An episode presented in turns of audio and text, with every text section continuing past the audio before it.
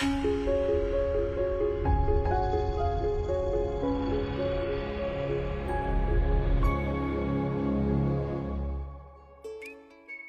Hello，大家好，这里是科技微报，我是龙二。综合之前的消息来看，三星 S 十不出意外的话，应该就是在二零一九年的二月底正式发布了。三星也想凭借着 S 十打一场翻身仗，而且二零一九年三星还有望拿出更厉害的新技术。从最新曝光的消息来看，三星申请了一项关于全面屏的专利，专利文件显示新机似乎取消了耳机和 Type C 等接口，这意味着新机将仅支持无线充电。与此同时，手机的屏幕也实现了近乎全面无边框的效果。有大神结合专利信息制作了一组渲染图，看上去也是非常的有未来感。当然，除了这种形态之外，三星还展示了各种不同造型的全屏方案，而且有消息称这种形态的手机有望在未来三到四年内实现普及，等着看吧。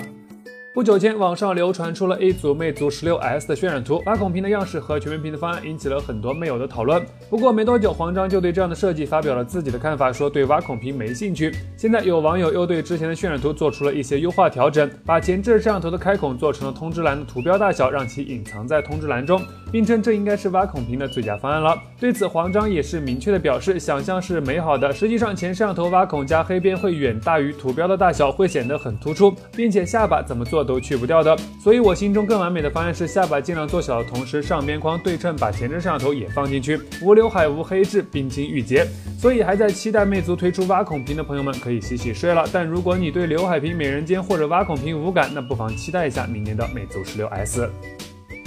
关于苹果的第二代 AirPods 已经吵吵了很久了，可苹果方面一直没什么动静。现在又有最新消息显示，苹果全新一代 AirPods 将于今年年底或明年一月推出，而且油管上的大 V 频道 Everything Apple Pro 还带来了一些更加震撼的爆料。从曝光的渲染图来看，AirPods 2将耳机的末端削平，同时在耳机侧面增加了一个新的开孔，但目前尚不清楚这个开孔的具体用途。而在内部的配置上，AirPods 2将采用全新一代的 W3 芯片，续航更加持久。同时，新款 AirPods 还将支持 IP67 级别的防水防尘。另外，从渲染图来看，新款耳机还增加了黑、灰、绿、红四种全新的配色，以满足不同用户的需求。最后要说的是，消息称 AirPods 2还将有望支持 iPhone 反向充电功能，也就是说可以通过 iPhone 为耳机进行无线充电，在一些特殊的情况下应个急还是会比较方便的。但话又说回来，iPhone 的电池本来就已经不够用了，还要反过来给耳机充电，会不会有点顾此失彼呢？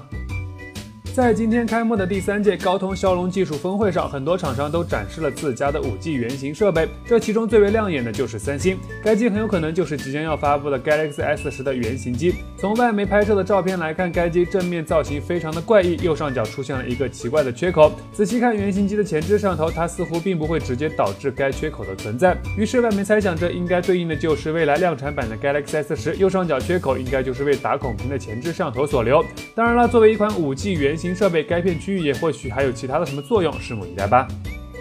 华为在不久前刚刚发布了全新的 Mate 二十系列手机，凭借着强悍的性能和优秀的拍照实力，上市后收获了非常不错的口碑和销量。不过现在有最新的消息显示，华为正在研发一款代号为 Princeton 的手机，该机采用了索尼的传感器，其后置的 3D 镜头可以通过光线反射来精确测量距离。此外，华为还特别对其进行了开发，其目标是让用户可以为自己和周围的环境实时生成 3D 模型，还能与其他人共享。至于上市时间，爆料人则表示，该机最快将会在今年的十二月份正式发布。同时，消息还称，华为预计在二零一九年要发布的多款新机中都配备了这个 3D 传感器。当然，随着越来越多的开发人员进入，功能也会越来越强大。感兴趣小伙伴不妨关注一下。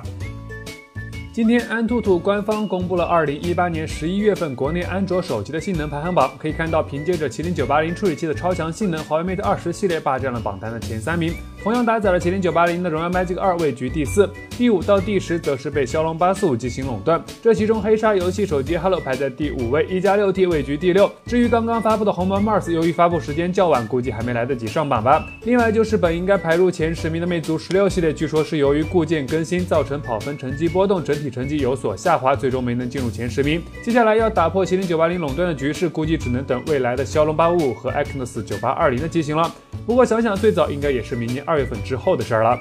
好了，那以上就是本期视频的全部内容了。扫码关注微角的微信公众号，获取更多更有趣内容。我们下期视频再见喽！